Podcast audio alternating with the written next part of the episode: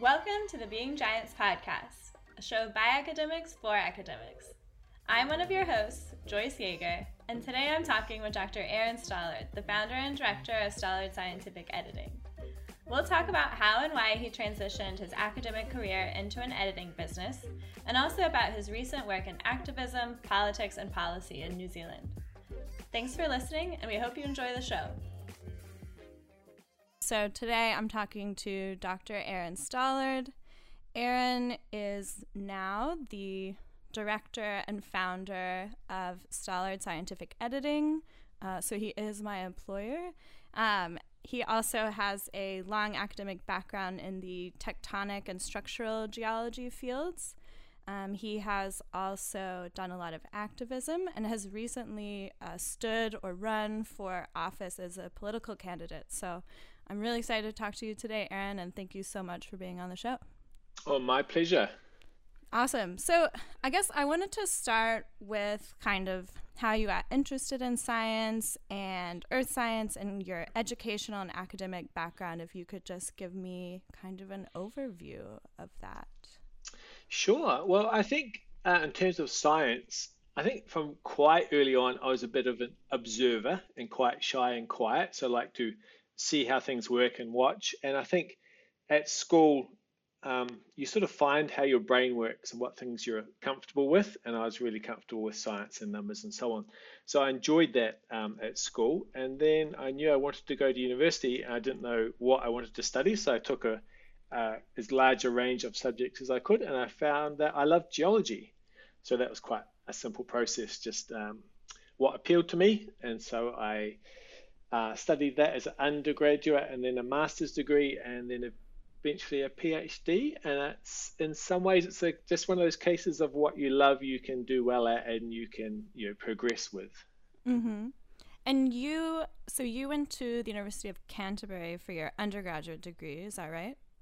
That's right, uh, undergraduate and master's degree. Okay. Yeah. And then did you go to James Cook in Australia for your PhD? Yeah, so so some of the papers I've been reading and that were important in my master's degree uh, were written by uh, a professor in Australia, and um, so when I finished my master's, I was applying for PhD scholarships. So I applied at that uh, particular university and with that um, researcher as a potential supervisor um, just based on his research and so on. So yeah, I ended up going to James Cook University in Queensland, moving to the tropics uh, for four years, which was quite a change. Yeah, did you like living in the tropics? Uh, for most of the year.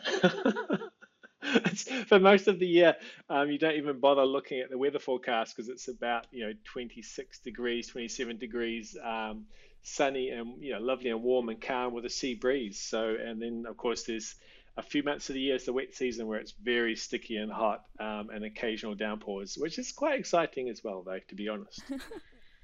yeah, I and I'm always really interested in like the diving in that part of the world. Did you ever get to do any diving?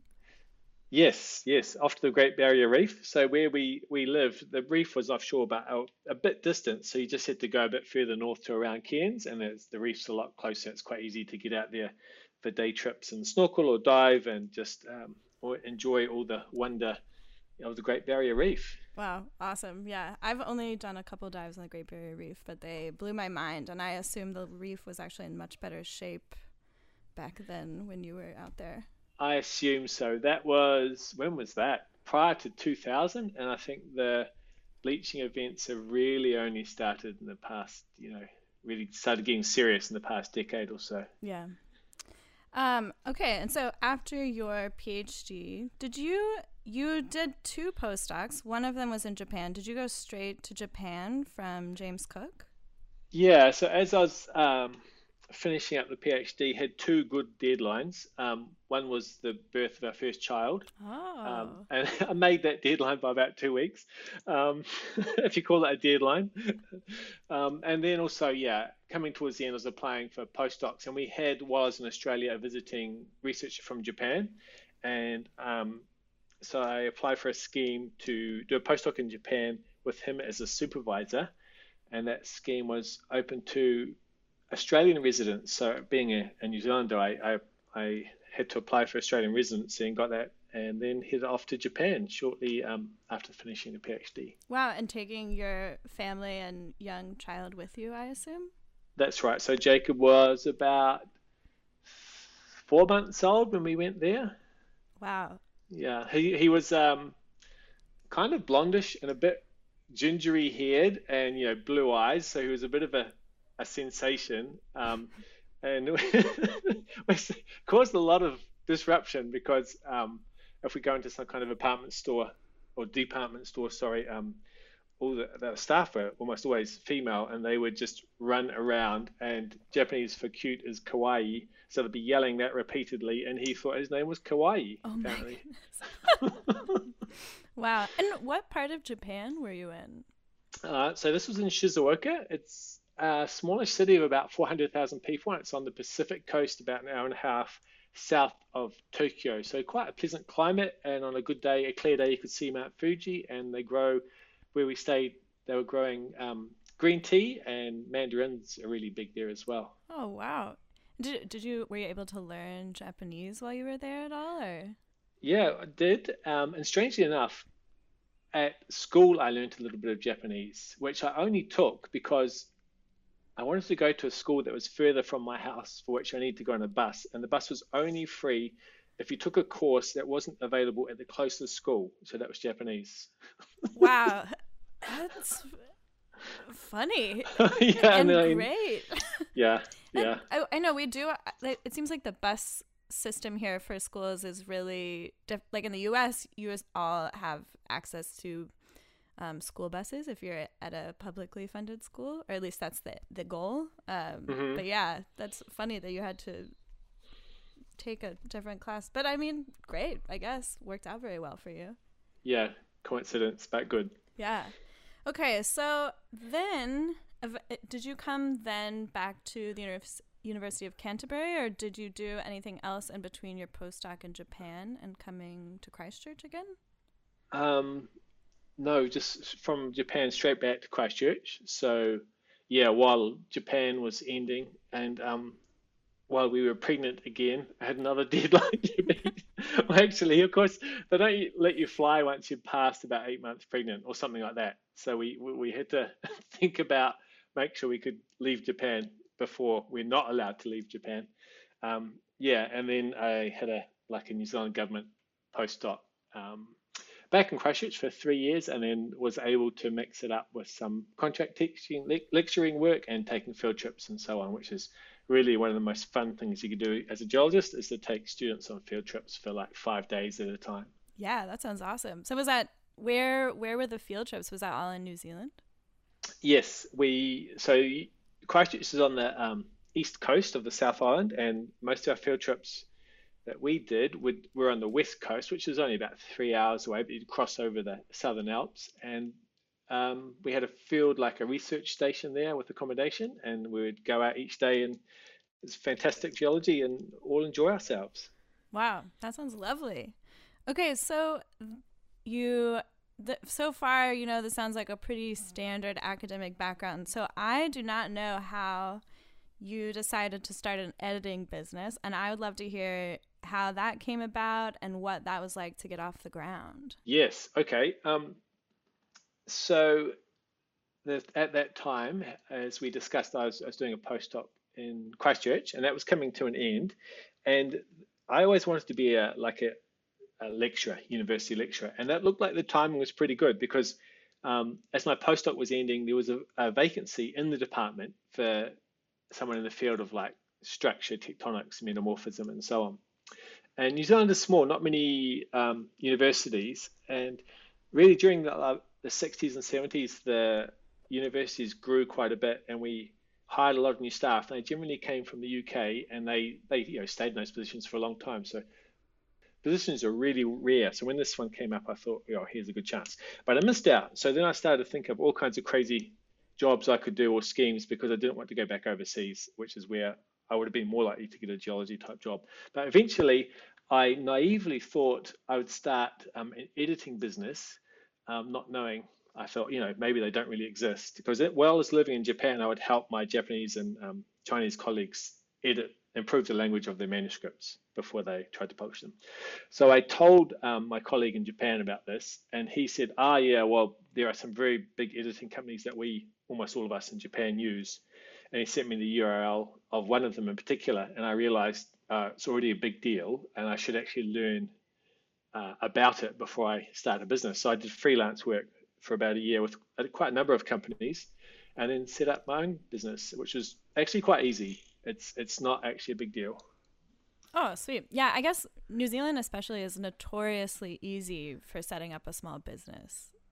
Yeah, it is. Like the paperwork is just so simple. Um, all I had to do, I had a website made, did a minimum of paperwork, which took literally a few days to get processed, cost almost nothing to register the company. Um, and of course, in this kind of business, it's all it's a service, so there's no stock.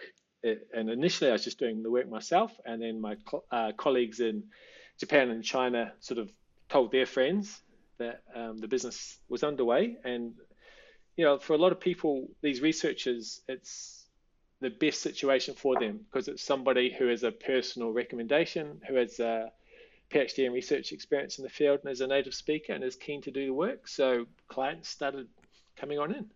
Yeah. Wow. Okay. So not that hard. I'm surprised, I guess, because I feel like I cannot think of very many or maybe zero other people that are that came from an academic background that started a business. So.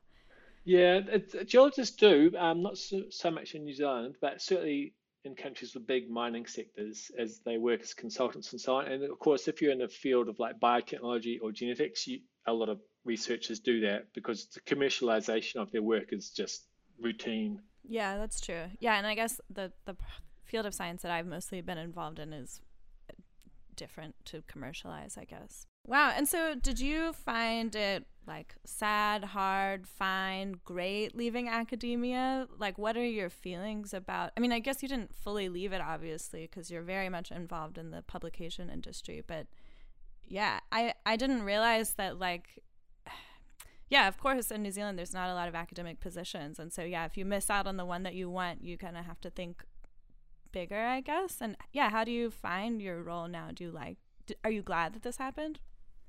Um, now, yeah, very glad. And quite soon after missing out on the lectureship and starting the business, I was very glad. So initially, it was kind of dev- devastating. You have this dream you've held for a long time, and it looks like it really cannot you know come to anything. And as you pointed out, if, if I was living in North America and Europe, there'd be other opportunities to get a position, either another postdoc or a, a lectureship. Um, so yeah, it was kind of it's like oh, complete blank. What do I do now? Uh, and we did consider some really crazy schemes. makes it sound dodgy. Um, well, I shouldn't say schemes. I know. Um, I feel like um, to American ears, the word scheme always seems like a little nefarious, but it's used yes. all the time here, and I'm always like, oh gosh, the word scheme is so strange. Yes. Okay. Well, what I meant was um, business opportunities, yeah. which might also sound a little dodgy, but not as dodgy. yeah. Um, but eventually I thought, well, what are my strengths? You know, what do I have to offer my skills? And so uh, obviously it's a, uh, a decent knowledge of geology, and I always enjoyed language and words. And I had been helping, as I said, um, colleagues in, in Asia with editing the manuscripts before they sent them to journals. And of course, there's, there's massive demand for that. So I thought, well, that, that's the way to go. Um, so it was really exciting setting up a business because I knew nothing at all about it. And as I said, it, it's it's not too difficult. It's probably not too difficult in most countries, and you just have to go through that process. Um, well, you don't have to go through it. Um, when you set up a business, like what am I actually doing? Who might my clients be? Um, what do they want? What do I have to offer? How much should I charge? How are they going to pay me? You know, and, and what kind of processes should I set up to make it uh, run smoothly? How can I make an invoice? Just very practical things. All and it's I find it really exciting setting up all those systems. Um, so I'm not a business person at all, but I did set up this business once and um, have been running it since, and it's it's a lot of fun. Yeah, that's awesome. Um, and so eventually you started getting more freelance editors. Now the business is, I, I don't know, a healthy size as far as I could tell. Um, and I guess I'm curious because I know that you have done a lot of activism. So I'm curious when you started thinking about doing some activist stuff? Like, when did that come online? Is that, yeah, give me an overview. Sure. Okay. So, I mean, your, your original comment is, is quite right. I had to take on freelance editors from the moment, for example, I received a manuscript in the field of genetics, and it obviously made no sense to me. so, very quickly, I had to take on staff um, and then take on more and more geology stuff and so on. And then um, activism and, and so on. I guess as a geologist, you, you, you know you should know something about the Earth and the atmosphere and, and the history and context. And I think context is so important because you know how things have been in the past, including the distant past and recent past, and you know about change. So you know trends and directions that we're going in and, and where it will lead. So I think sometimes people hear a statistic about the environment, uh, perhaps numbers of animals in a certain species or something, and they say, okay, that's something that's happened. But in fact, it's still happening. It's, we're, we're talking about trends rather than something that's fixed in the past. So, yeah, I think as a geologist, um, it's difficult to ignore all that. Um, and also in the business, just reading and editing a lot of manuscripts from different countries on different subjects relating to things that are of environmental concern whether it's um, you know salt water entering aquifers or land desert, desertification in different parts of the world, and obviously um, global heating, climate change, and so on. And so it's it just became a time when it wasn't enough to be in the editing business and having knowledge and just voting. I wanted to give my time to help um, awareness and action and um, to bring about change, really, to address these problems. Yeah. And so, what was your entry point into starting to address some of these problems? Uh, well, about six years ago, I joined a political party here in New Zealand, the Green Party, who are most, who's the party that's that's probably by quite a margin, well, one of one of just a small number of parties who are really committed to bringing about transformational change to ensure what we do uh, gives us a future, basically. And then um, I think a couple of years ago, seeing in the media the Extinction Rebellion sort of occupations of you know London and the message they were bringing and the the way they were bringing that message, and then seeing you know the the climate strikes, the student strikes, and the excitement of really mobilizing people, a lot of people onto the streets, all kinds of people, people who are not activists, they're not radical, they're normal, everyday people saying we're asking for change. And I think, you know, a lot of people probably have taken heart or strength, um, inspiration from that and, and thought, yeah, I also want to do something. That's certainly my case. So over about the last two years probably have just been getting involved in a few groups. Uh, some of them are like advocacy, sometimes ed- education, some is activism, and some political, um, and just seeing where um, I'm best to put my time and energy. And that's an ongoing process. And at the moment, I'm still, um, as we mentioned earlier, just being involved in a political campaign. And now it's finished, I've got some time on my hands. So just working out what to do. Yeah, so I guess to give a, a little more detail about your political campaign, I feel like I, I want to give my uh, impression and version of New Zealand politics, and then you can correct me where I am wrong. Sure. Okay, so Aaron just stood for Green MP candidate, a member of parliament candidate in the Nelson region. So this is one of 65 kind of equal population areas in New Zealand. So in the New Zealand Parliament, everyone gets one representative. And then there's also 48 party list seats in Parliament. So this means when you vote in New Zealand, you get um, you get to pick your direct representative, and then you also say, and in a separate vote or like in a separate, you know, piece on your ballot, this is the party that I think is doing the best work. I'm going to vote for this party. And then there's also seven Maori electorate seats in parliament as well. Is that about right? Yeah, that's that's sounding good. Um, yeah, there's just some important background. We used to have a the system that is used in um, the UK and to some degree the way that each state does it in the US for the presidential election, which is first past the post. So, quite simply, if you get the most votes um, um, as a party, you get everything, and the other party gets nothing. Um, and yeah, so in the 80s, we had some elections where we only had um, electorate votes. So you only vote for your local MP, and the person who got the most votes obviously wins, and no one else gets anything. But what that can mean is if you have a party that gets, say, 20% of the votes in every electorate, and it's not enough to win, then you have 20% of the votes nationwide, and you get zero representation in, in Parliament. And, and so people say, well, this the situation is absurd. 20% of our public don't have their voice represented uh, plus many more, of course. Mm-hmm. So then we, we changed to um, a system which is called proportional representation. Um, and now, as you said, most of the MPs in Parliament um, have won a, a, like a local election to be the MP and represent their region, and the rest are made up from a list. So that overall, the number of MPs in Parliament reflects the nationwide vote for that party. Oh, cool. And that that's such a good overview of the advantages of it too. And so you did not win your seat, but you weren't trying to. You're just trying to get more you were just trying to get more Green Party votes overall so that there's more Green candidates in Parliament.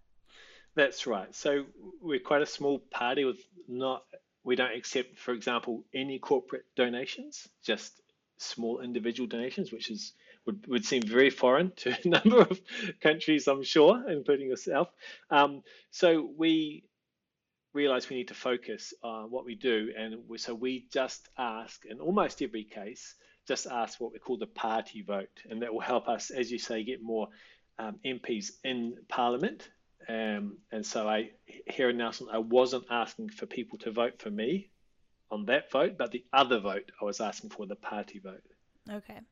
And I guess I guess a question that's discussed a lot here with my friends here is what is the difference between Labour, which is the left leaning, one of the two large parties in New Zealand that Jacinda Ardern is head of, and Greens?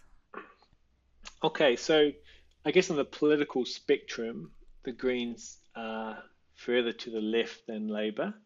Labour sort of came out historically they, they were born through the labor movement like unionism and so on mm-hmm.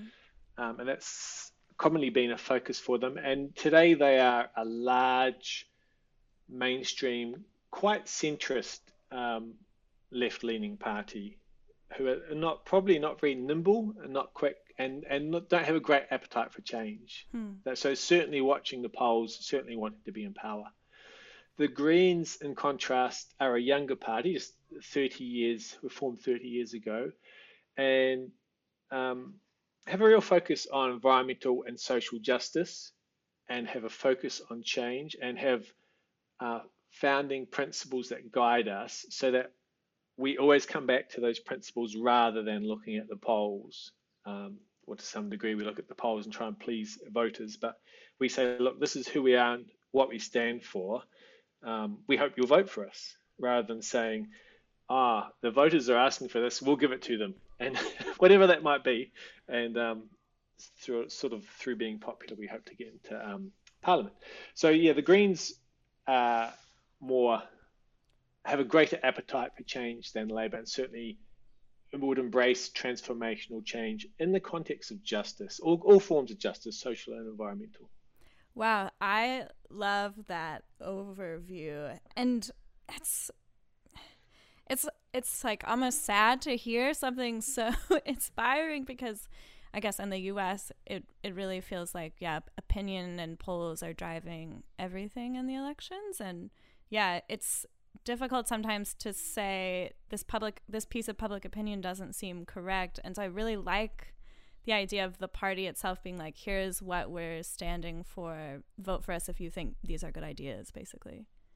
Yeah, well, in a sense, um, if the public demands something, it is democracy. If a politician politician says, "I'll give it to you," you know, because that in democracy, you know, the the parliament, the politicians should to some degree reflect public opinion, and the public should be driving that whole process. Um, but of course, there's always a good a good thing to do as a politician because you might, as public mood change, you might be changing your stance you know, quite dramatically. And people say, well, what do you really stand for? Who are you? Can I depend on you? And so on. And of course, the public, well, the majority are not always right.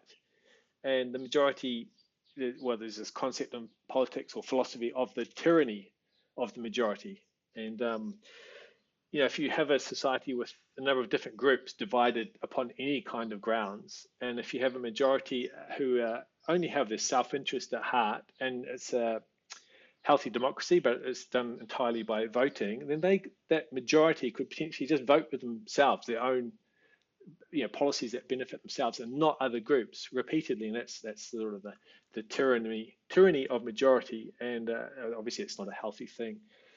Um, so, yeah, I, I hope the Greens, you know, in this country, without you know founding uh, principles and so on, we're always very clear and consistent. People know what they'll get when they vote for us. Yeah. Wow. Um, so do you know, are you going to keep like working with the Greens? Like, what are you, you know, you, you just did this kind of intense political campaign. And if you want to talk about what that was like, that would be awesome. But I also am curious kind of what you're thinking next. Okay, so good question. Um, so the Greens are organised with three branches or petals, as we like to call them. One is the caucus, which is the members of parliament. Another is exec, which is the basically the day-to-day running of the party, and then policy, um, the group that's um, charged with sort of bringing about and maintaining and, and um, developing and then retiring policies. So I'm on the policy committee, which is a lot of fun uh, for a word nerd and um, it gives you a great insight into what's going on and, and, and what we actually um, say about different subjects, um, policy areas. So uh, that continue. I'll, I'll be doing it for at least a few years, I should think. Um, also involved in, I'm trying to get involved in a group that's going to review the election and the campaign and what went well and what you know wasn't so good and how we can improve for next time. So I look forward to that. Otherwise, there's potential to be um, a candidate again, and that process of selecting candidates will, and so on will start in a couple of years, and we'll see how that goes. I'm pretty keen to be involved in some way. So, what was the campaign like? Well, firstly, it was unusually long because of COVID. so, so the um, election was delayed by a month, so it added a month to everyone's campaigns. Um, but the process at the start of the year, I was thinking I would be involved like delivering pamphlets something like that. I was very happy happy to help out. Um, but as it was, somebody suggested that I sort of put my name forward to be a candidate, and I thought, wow, I was willing to help and to be involved, and that's really being involved. So maybe I should do it. Um, and it's quite a process to be selected and, and sort of have to explain to um, members in the region and then to a national sort of body and people who are selecting candidates who you are and what you stand for and what you think you can bring and so on. Um, and then being a candidate, there were a lot of new things. So a bit like when I started the editing business, I enjoyed that because I was doing a lot of stuff I'd never done before and learning a lot. So um, there was a lot of learning involved in dealing with the media and writing uh, media releases and handling interviews, both for people doing print media and radio and so on. And then um, candidate debates and how they work and how to be effective and how to communicate your message and what is your message and how you deal with um, hecklers and, and what the other candidates are saying. Um, so there was, it was great. It was I really enjoyed it. The biggest danger I think was for most candidates is exhaustion. So if you do get too tired, then you can there's a risk you'll stop enjoying it so much you'll find it more difficult. Obviously, you won't be as performing at as high a level as you'd like to. So it's a matter of managing um, your workload and getting enough sleep and so on that's probably the most important factor for me during the campaign. And then there was just a lot of um, people are just wanting things from you the whole time. it ranges from really formal big things like sort of streamed, live streamed debates, hosted debates, and to just people sending you emails with their great ideas for solving various problems that probably wouldn't solve the problem. Um, yeah, I think we even get some of those sometimes. some of them, some of them get into office. Yes. and I think I've uh, forwarded you an, an, email about a policy question. yes. Oh yes, I was thinking of you, Joyce. Yes, it was too polite to say. um. So is all the stuff you're doing with Green Party is that on a volunteer basis, or do people get paid for that kind of work? Yeah, uh, well, not many. Uh, from in my case, it's a volunteer, and um, but it's a good thing because when you're a candidate and so on, you, you can say to people, you might be thinking, why am I doing this? There's no job at the end of it. End of it. There's no pay. It's certainly not glamorous, despite what you might see on TV shows and movies and so on.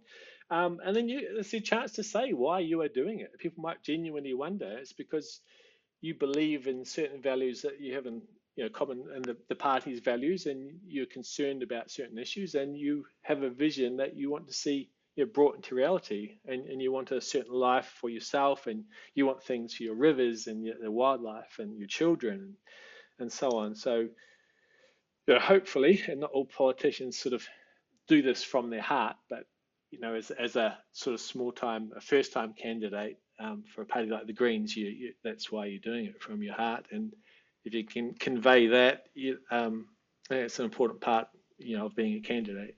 Yeah, I've really loved to watch the Green Party here. It's like the two leaders also just really seem to be kind of serving and like there's like a kindness to them. Um, like whereas in, in the US you, you'll hear people say like oh you just can't do it if you're like too too nice basically mm. um, which is a really sad sad idea so yeah, I know what you mean, and in some contexts, it's probably possibly correct, but thankfully in New Zealand politics, you you can go a long way, as as with the co-leaders of the Green Party, um, by simply being you know kind and pleasant and respectful and honest and and genuine, and not playing political games and, and not scheming and so on, and as you say, serving. Unfortunately, we have quite a few politicians and even prime ministers in recent decades who do they're in it to serve them. They're not in it for themselves and the ones who are in it for themselves you can generally see that very easily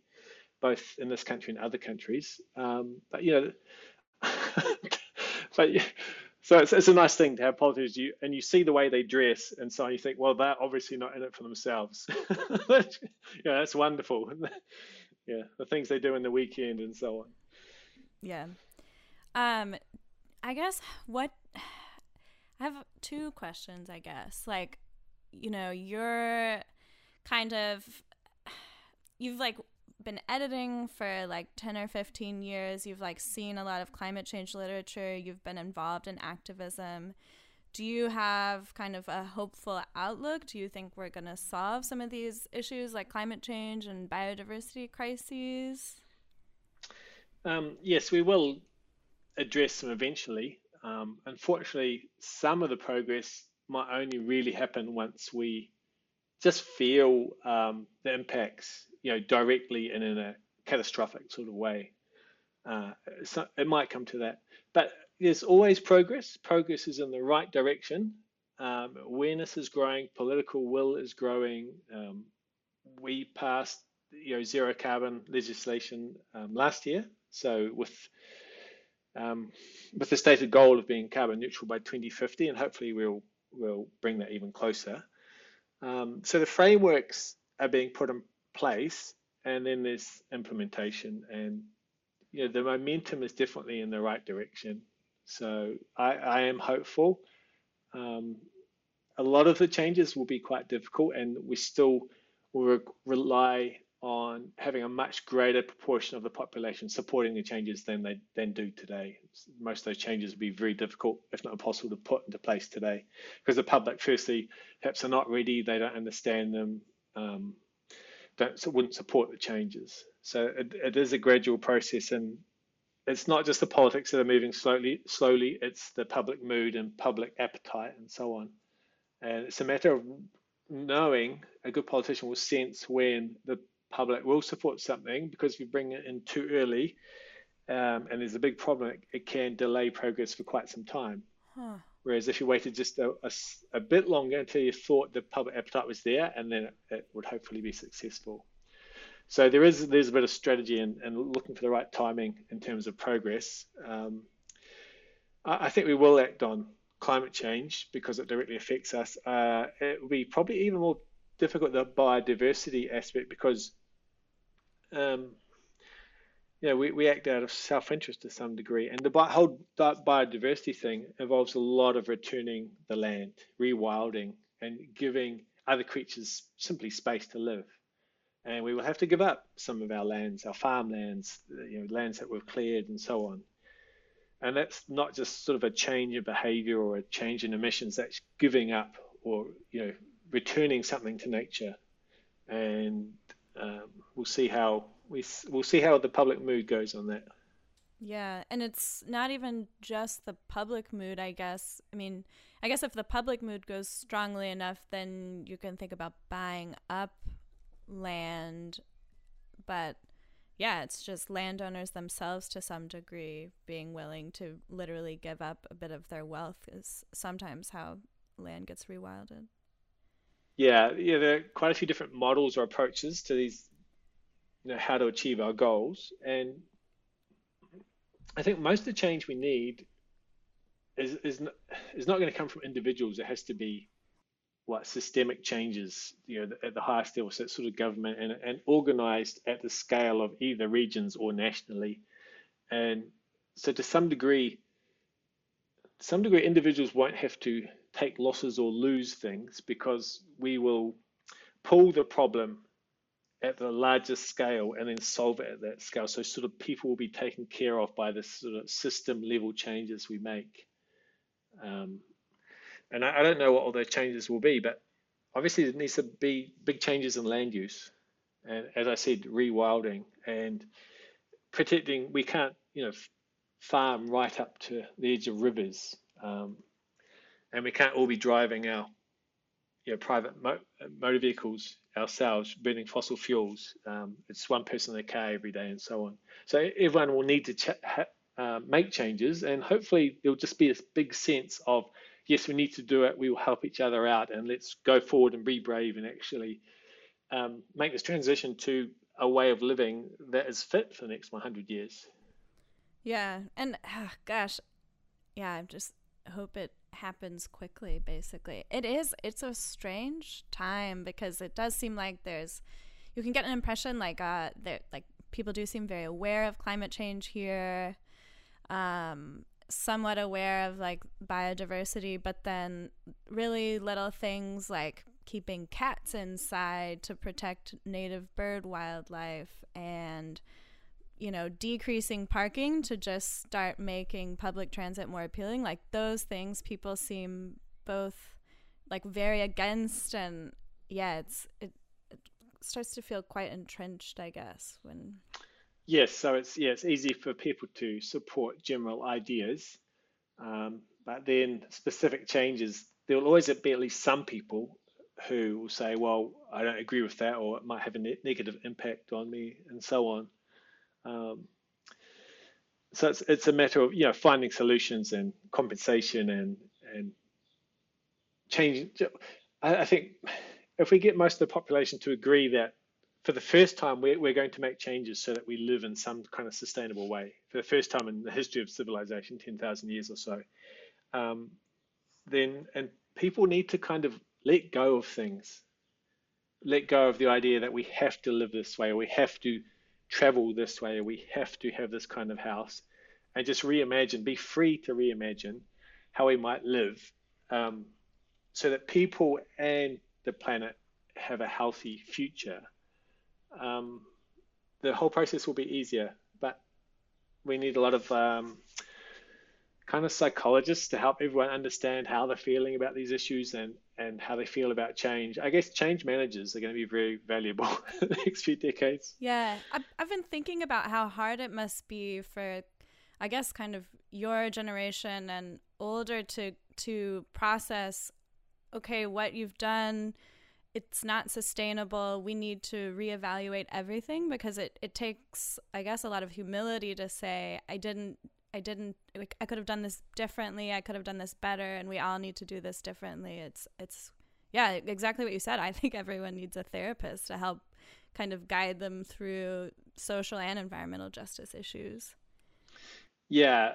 Yeah, I think there's a lot of identity tied up in with the way we do things. So by asking somebody to change an aspect of their life or their behaviors, they feel that they're having to change themselves, their essential identity um, so, for example, if uh, if you do believe in um, sort of individual freedoms and small government, then you're going to be less likely to agree on taking action on climate change because we, we don't have the freedoms. If we want to address climate change, we, we have, must give up the freedom to endlessly burn fossil fuels, for example. That's one freedom we will have to change. And there will be a lot of the changes will have to happen at the governmental level. So the government will be involved.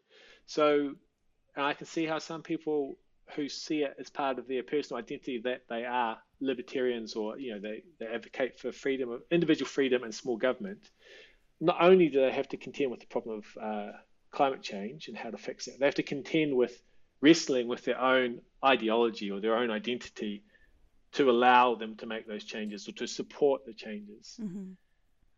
So yeah it's tricky yeah wow um okay so I don't know that that covers a lot of what I wanted to ask you, and so I wonder if there's anything else you're like, oh, I really want to talk about this, or should we leave it there? What do you think? Um, no, that, that's all pretty good. I mean, if, if I was to have some closing thoughts, I would say that um, if we learn a little bit more about our history and that social history, you know, the history of our, our region, um, political history and right back into Earth history, geology, um, then we understand how we got where we are today. And a lot of it is not planned in any reasonable or rational way with intention of a good outcome. It's, it's a series of different reasons that lead us to where we are today, and some of them are completely unexplainable. And as I say, few of them um, would, a few of those reasons were designed or proposed in order to give us a long, sort of healthy life as a society in, in a healthy environment. So I think if people do have that context, you'll realize, we will realize that the way the world is today is different to even quite recently and a long time ago. And the, the way the world will be in the future will be quite different again, regardless of we act if we act on climate change or not. So so the only constant is change, and we should be as, as involved and knowledgeable as we can about bringing about change so that we get something that's a good result for people and for the environment. And we we we we have the opportunity to reimagine our future and not be afraid of it and to be brave and to and we need to let some things go. You know, that's the big thing. We we will have a low energy future no matter what.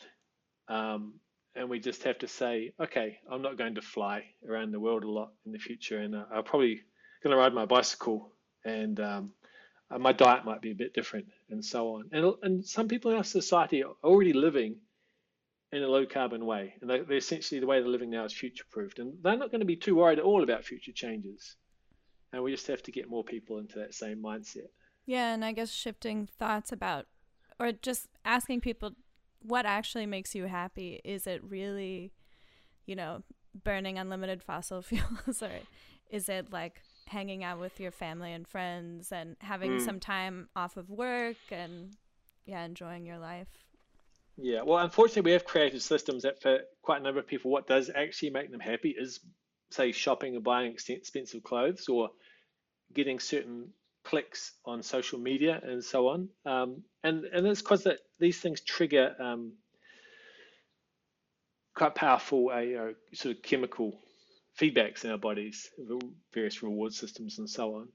Uh, but you're quite right. If if our values are to do with um, yeah family and and health and cycling to the river and having a swim and so on, then yeah, br- bring on the changes. Let, let's get to work. but if they if they are putting on my eight diamonds and flying on my private jet to somewhere and having eight staff to serve me cocktails, then I'm, I'm not probably ready for the changes. Yeah. That's that's not me, by the way. Are you sure?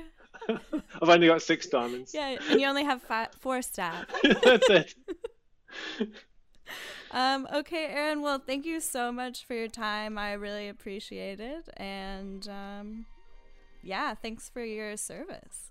Well, it was great to chat with you, Joyce. And um, yeah, any other time. Thank you so much for listening. You can find us on social media, and we'd love to know what you think of the show. We'll see you next time.